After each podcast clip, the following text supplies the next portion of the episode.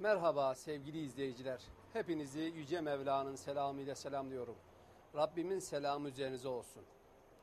Bu manevi ayda Kur'an'dan ve sünnetten bahsetmeye devam ediyoruz. Bugünkü Ramazan Sohbetleri adlı programımızda ana baba hakkı ve bu yine başka bir konu olan şirk üzerinde duracağız. Şirk Cenab-ı Hakk'a ortak koşmaktır. Cenab-ı Hak Kur'an-ı Kerim'de Estaizu billah inne şirke le zulmün azim. Şirk büyük bir haksızlıktır diyor.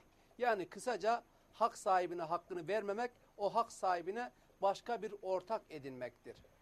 Çok büyük bir günahtır. Şirk, müşrik asla affedilmeyeceği, bunların affedilmeyeceği Cenab-ı Hak tarafından Kur'an-ı Kerim'de belli edilmiştir. Saygıdeğer hocam, şirk hakikaten çok tehlikeli bir olay. Ve özellikle bilmeden de maalesef şirki hafi şeklinde de maalesef bu cereyan etmekte, uygulanmaktadır. Şirk deyince Kur'an şirkten ne anlatıyor? Şirkle ilgili ne buyuruyor? Evet, e, değerli kardeşlerim, bir önceki programda e, bu konuya başlamış ama bitirememiştik. Şimdi bu soruyu cevaplandırma bağlamında bir önceki programı belki izleyemeyen e, ya da söylediklerimizi şimdi hatırlayamayanlar için bir genel hatırlatma yapayım. Şirk Ahmet Bey'in ifade ettiği gibi ortak hoşmak demektir. Kur'an-ı Kerim'de üzerinde durulan şirk Mekke müşriklerinin Allah'a başka aracılar isnat eden yaklaşımlarının adıdır. Onlar melekleri Allah'ın kızları kabul ediyorlardı. Onunla ilgili bir sürü ayet var Kur'an-ı Kerim'de. O meleklerin dişi olduğunu zannediyorlardı ve ibadetlerini meleklerin kuş şeklinde yaptıkları büstlerine sunuyorlar. O sunumda kendilerini Allah'a daha yaklaştırmalarını kastettiklerini ifade ediyorlardı. Bu ayet Zümer suresinin 3. ayetidir. Ma na'buduhum illa li yuqarribuna ilallahi zulfa. Biz onlara sadece bizi Allah'a biraz daha yaklaştırsınlar diye ibadet ediyoruz. Bakın bakın bu ifadenin bugün her pek çok insanın ağzından çıkan ifade bu. Yani biz türbeye tapmıyoruz. Bizi Allah'a yaklaştırsınlar diye tapıyoruz. Biz adama tapmıyoruz. Allah'a biraz daha yaklaştırsın bize diye tapıyoruz filan. Bu, bu çok tehlikeli bir sözdür. Allah'a ibadette hiç ama hiçbir şey araya sokulamaz. Bakın diyorlar ki mesela bunun şöyle şöyle ifadeleri de var. Daha tehlikeli. Daha güncel. Yani korkarım ki evimizin içinde dahi ben filancaya itibar ediyorum. Din adına onu çok önemsiyorum. Kıyamette bize şefaat etsin diye. Şimdi bakın tam bununla ilgili bir ayet okuyayım. Bakalım ikisi arasında ne fark var? Hocam ben bir soru sormak istiyorum bu ayeti okumadan önce. Tabi çok yaygın hatta e, bu Kur'an'ı bildiğini iddia eden, sünneti uyguladığını, peygamberi tanıdığını iddia edenlere ve ben şahit oldum bir olay. Adam Evet. dua ederken diyor ki mesela bu toplumda Ya Rab peygamberler hürmetine, Kur'an hürmetine, melekler hürmetine bana şunu ver, bize şunu ver diyor. Bu konuda ne diyeceksiniz? Yani son derece tehlikeli cümleler bunlar. Yani ne demek şimdi? Yani Allahu Teala melekler hatırına sana bir şey verecek. Peki Allahu Teala sana seni meleklerden daha az mı seviyor? Allahu. Teala meleklerden sana daha az mı yakın? Allahu Teala sana meleklerden daha az mı değer veriyor? Kainatı Allah insan için yaratmıştır. Casiye suresinde açıkça ifade ediyor. Göklerde ve yerdeki bütün varlıklar insanın hizmetine sunulmuştur. Peygamberler insanlar için görevlendirilmiştir. Melekler insanlar için görevlendirilmiştir. Kitaplar insanlar için gönderilmiştir. Ve bu önemi Cenab-ı Hak insanoğluna kendisi vermiştir. Bir ananın evladına duyduğu şefkatin ve merhametin boyutunu elbette anneler bizden daha iyi bilir. Ama anneler şunu da bilsinler. Kendileri çocuklarına duydukları şefkatin mukayese kabul etmeyecek kadar fazlasını Cenab-ı Hak kullarına duymaktadır. O itibarla hiçbir kul kendini kovulmuş gibi algılamasın. Allah'tan daha çok onu hiç kimse sevemez. Allah'tan başka hiçbir kapı onun için açık sayılamaz. O itibarla araya birini sokarak, birinin öbürünün hürmetini devreye koyarak Cenab-ı Hakk'ı dışarıda korkunç, kovan, reddeden bir varlık gibi hiç kimse algılamasın. Böyle bir algı anlamına gelebilecek sözlere ve davranışlara itibar etmesin. Bakın bu ayeti okuyacağım ama aklıma başka bir şey geldi. Ne kadar e, kaynak itibariyle güvenilir olup olmadığı noktasında çok önemli bir veri elimizde yok. Ama bir bir menkıbe anlatılır. Cenab-ı Hakk'ın insanları ne kadar çok sevdiğine dair bir menkıbe anlatılır. Hazreti İbrahim'le alakalı. Onu burada dillendireyim. Bir programda güya peygamberler tarihinden de örnekler sunmaya gayret edeceğiz ama henüz daha bu 14. program olmasına rağmen oraya hiç gelemedik. Ee, Kur'an denizi muhteşem bir deryadır. O o öyle kolay birkaç birkaç aylık programla bitmez. O itibarla e, Kur'an'ın daha iyi anlaşılması noktasında Kur'an denizinden biraz birer damla bal sunuyoruz insanlara ki asıl küp burada insanlar oraya yönelsinler ve ondan beslenmeye, gıdalanmaya gayret etsinler diye. Hazreti İbrahim'den, Hazreti Nuh'tan, Hazreti Yusuf'tan, Hazreti Şuayb'tan, Hazreti Musa'dan, Hazreti İsa'dan, özellikle Hazreti Muhammed'den bahseden onlarca, yüzlerce ayeti insanların bilmesi benim canı gönülden arzumdur. İşte mesela Hazreti İbrahim'le ilgili anlatılır ki işte e, Hazreti İbrahim Cenab-ı Hakk'a demiş ki Ya Rabbi bütün peygamberleri çeşitli şekillerde denedin. Ama o denemelerde şu veya bu şekilde katlanılabilir yönler var. Nuh'un oğlu gözünün önünde boğuldu. Ağır bir imtihan ama neticede su boğdu. Onun önemli bir etkisi yok. Veya işte başka peygambere şu oldu, şöyle oldu, böyle oldu.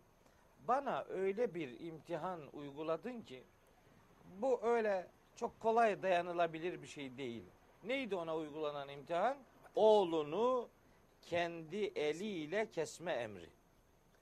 İnsanın kendi çocuğunu kesmesini istemek bu çok çok zor anlaşılabilen bir iştir. İşte anlatılıyor ki Cenab-ı Hak ona vakti zamanında bir gün bir kulumla ilgili Allah seni kahretsin demiştin.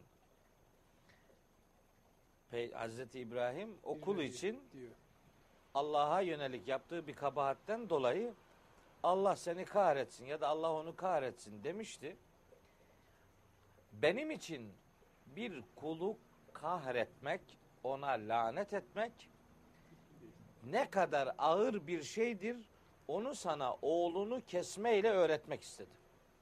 Bir insan oğlunu ne kadar zor keserse, bu ne kadar ağır bir şeyse benim için bir kulumu lanetleyip dışlamam da o kadar ağır bir şeydir. Bunu öyle öğrenmen lazım diye böyle bir menkıbe anlatılır.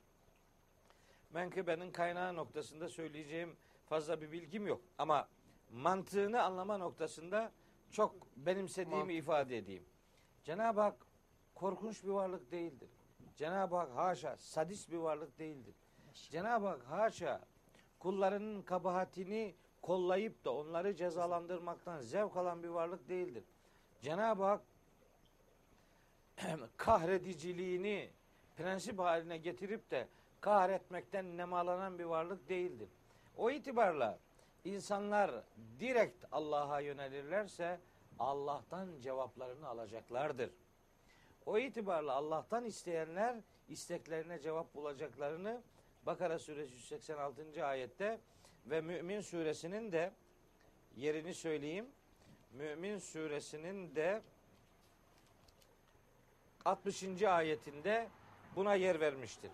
Şimdi Cenab-ı Hak bize bu kadar yakınken ve biz ondan istediğimizde o bize vereceğini söylemiş olmasına rağmen hala daha kalkıp şunun hatırına, filancanın hatırına, onun hürmetine bana onu ver, bunu verme, şunu yap, bunu yapma gibi Cenab-ı Hakk'ı dışarıda bir varlık gibi göstermek son derece yanlış bir Allah algısının sonucudur. Ulaşılamaz anlayışı maalesef böyle yerleşiyor. Dışarıda sevmeyen, nefret eden, ilgi duymayan mesela işte yakan, cezalandıran bir Allah motifi, kork- korkutan, korkunç bir Allah motifi işlenmiş.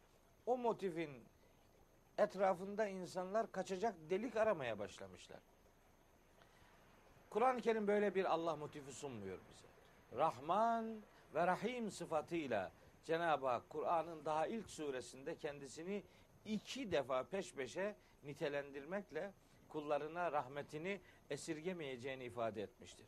Bu itibarla işte filancanın hatırına o bana kıyamet günü şefaat etsin diye işte şöyle yapıyorum. İşte şu, şu da şu bana şefaat edecek, beni cehennemden kurtaracak, beni kurtaracak, öyledir, böyledir böyle şeyler böyle anlatılı durur.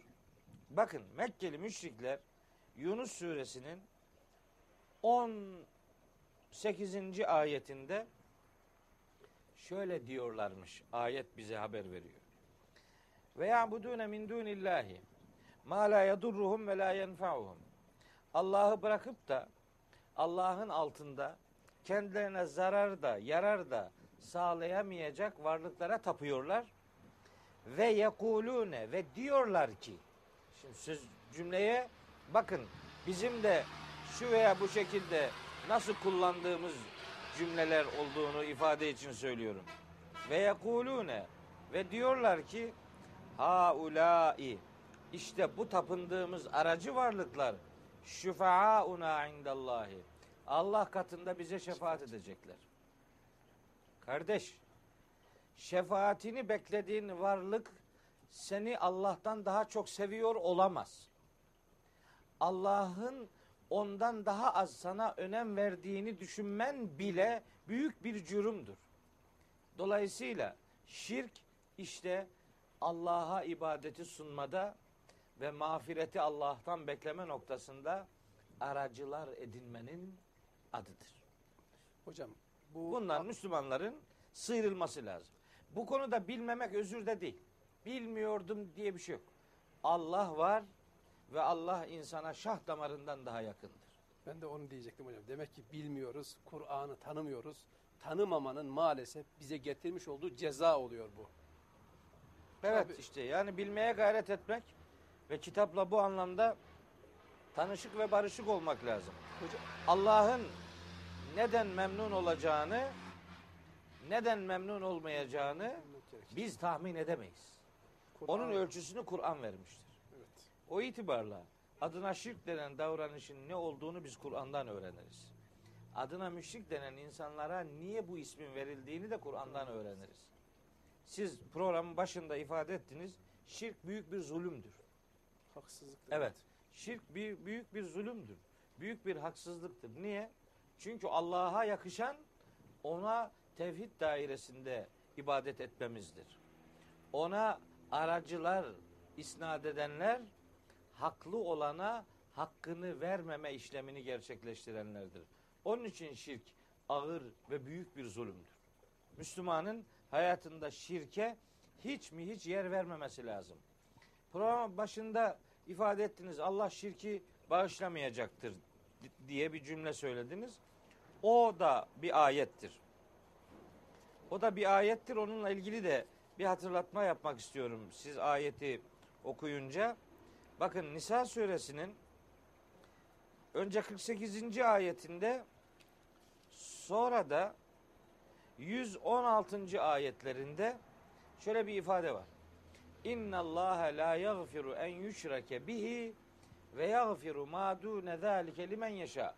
Allah kendisine ortak koşulmasını yani şirk koşulmasını bağışlamaz.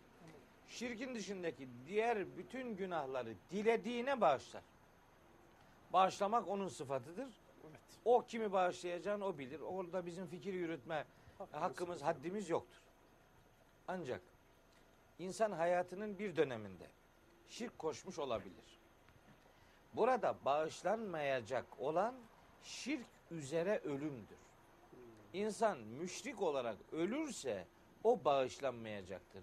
Yoksa şirke düşmüş de sonra tevbe etmişse yani şirkten dönmüşse şirk için istiğfarda bulunmuş iman için tevbeyi gerçekleştirmişse bu ifadede o ayrımı koymak durumundayız.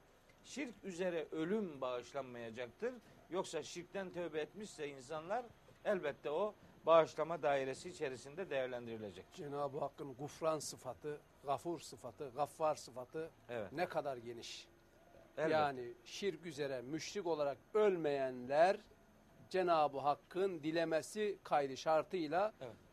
mağfiret dairesine girebilecek. gireceklerdir. Hazreti Yakup, Hazreti Yusuf ve Bünyamin kaybolunca oğullarına diyor ki öbür oğullarına yavrularım Yusuf suresinin 87. ayetinde Kur'an-ı Kerim'in 12. suresi Yusuf suresidir.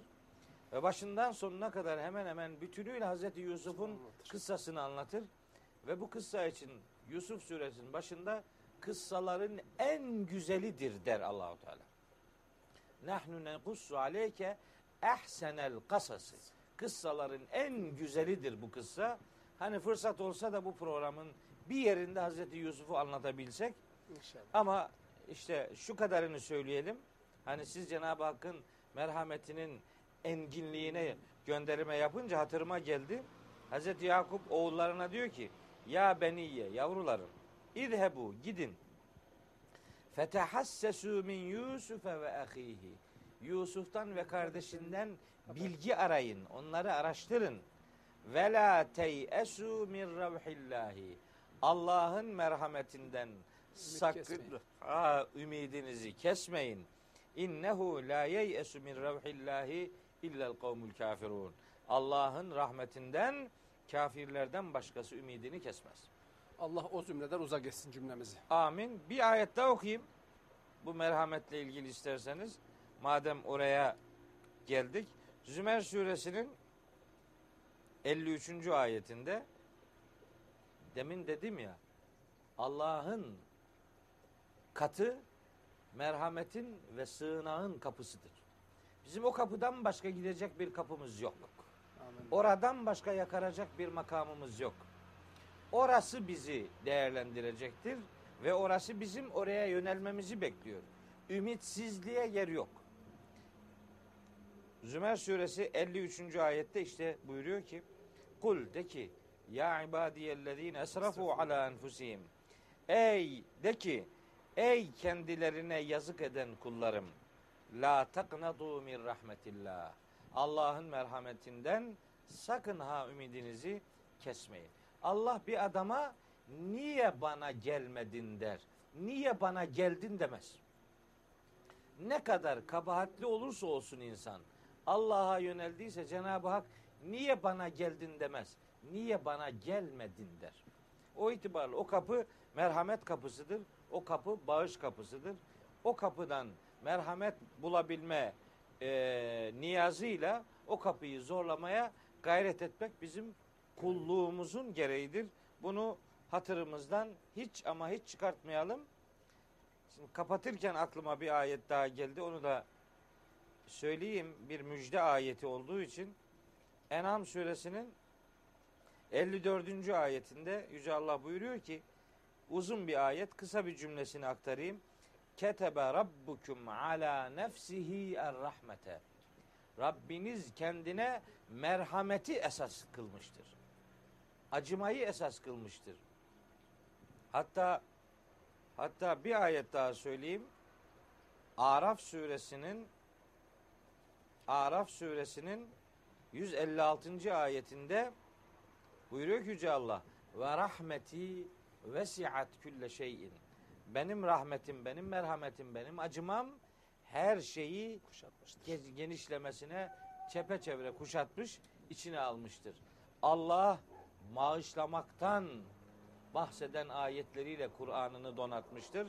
Cenab-ı Hakk'ın rahmetinden, merhametinden hiçbir halde ümit kesmemek bizim o kapıyı zorlamamız için yeterli e, nedenimizi oluşturmaktadır diyebiliriz. Saygıdeğer hocam, tabi bu şirk konusu anlatılınca hemen İsra suresindeki bir ayet aklıma geldi. Estaizu billah. Ve gada rabbuke ella ta'budu illa iyyahu ve bil valideyni ihsane.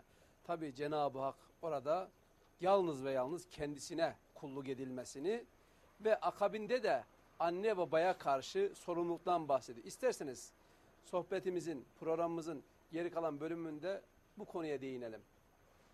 Evet ne kadar vaktimiz kaldığını bilmiyorum. Ee, oraya o ana baba ile ilgili Bir ifadeyi ifadeyi başlatalım. Biterse biter, bitmezse devam, ederiz. Zaten En'am suresi 151. ayette hemen peşinden o ifade geliyor.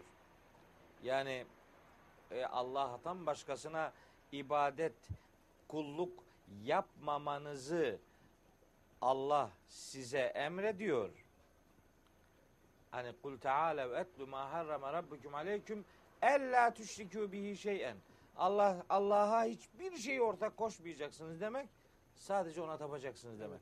İsra suresinin sizin okuduğunuz ayet sanıyorum 23. ayet olması lazım. Burada bir şey daha hatırlatmak istiyorum. Evet 23. ayeti. Allah'tan başkasına ibadet etmemek Allah'ın hükme bağladığı bir esastır. Bu nerede hükme bağlandı? Bu sadece Kur'an'da değil. Sadece Müslümanlar için, sadece bu son ümmet için esas alınmış bir uygulama değil bu.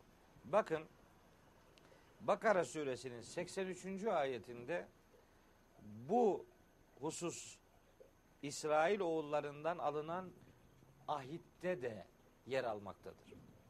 Bakara 83. ayette buyuruyor ki Yüce Allah. Ve izahazna misaka beni İsrail. Hani biz İsrail oğullarından şöyle söz almıştık. La ta'budune illallah. Allah'tan başkasına ibadet etmeyeceksiniz ve bil valideyn ihsana ve ana babaya iyilik edeceksiniz.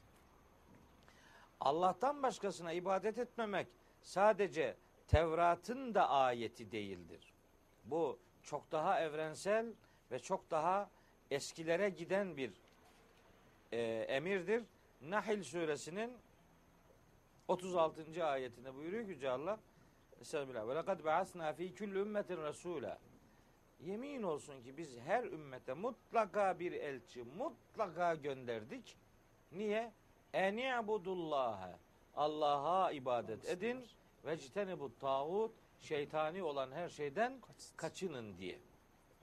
Demek ki ilahi öğretide Allah'a, tek Allah'a ibadetin adı daima birinci esas olarak belirlenmiş ve bunu tevhid diye anılmıştır.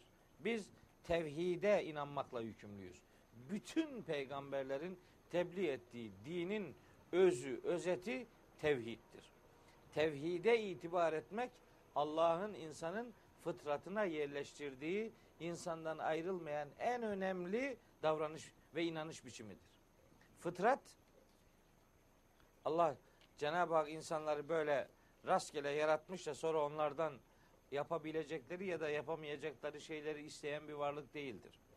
Rum suresinin 30. ayetinde buyuruyor ki Estağfirullah. Fakim vecheke lid-dini hanifa. Sen yüzünü Allah'ı birleyici olarak dine çevir. Yani fitratallahi leti fataran nas aleyha. Allah'ın insanları üzerinde yarattığı fıtrata yüzünü çevir. İşte o fıtrat tek Allah'a inanmak, tek Allah'a kulluk etmek şeklinde belirlenen inancın adıdır. Biz fıtratla yükümlüyüz. Fıtratı takip etmek durumundayız. Allah bizi kendisini tek ilah olarak tanıyabilecek şekilde programlamış ve o programının adına fıtrat demiştir. Tevhid fıtrata uygun olan davranıştır. Tevhidin dışındaki kabuller fıtratın tersine kabullerdir. Tevhidin dışına çıkanlar fıtratı zorlayanlardır. Fıtratın programlanış amacını, şeklini tersine çevirmeye gayret edenlerdir. Bu itibarla Cenab-ı Hak bütün peygamberlere bu tevhid ilkesini din diye belirleyip onlara göndermiş. Onlar da ümmetlerine bunu tebliğ etmişlerdir. Tabii işin ilginç tarafı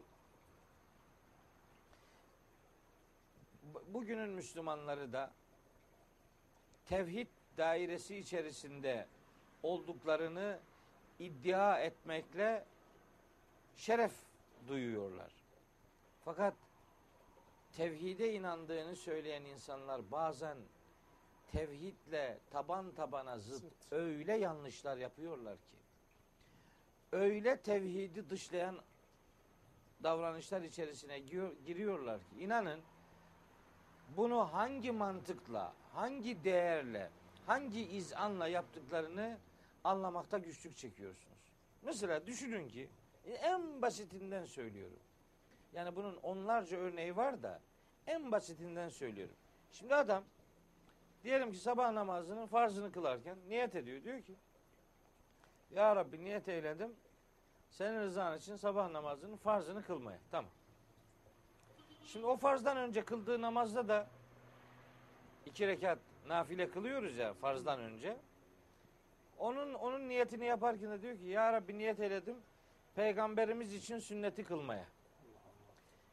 Sünnet namazları peygamber için kılıyor.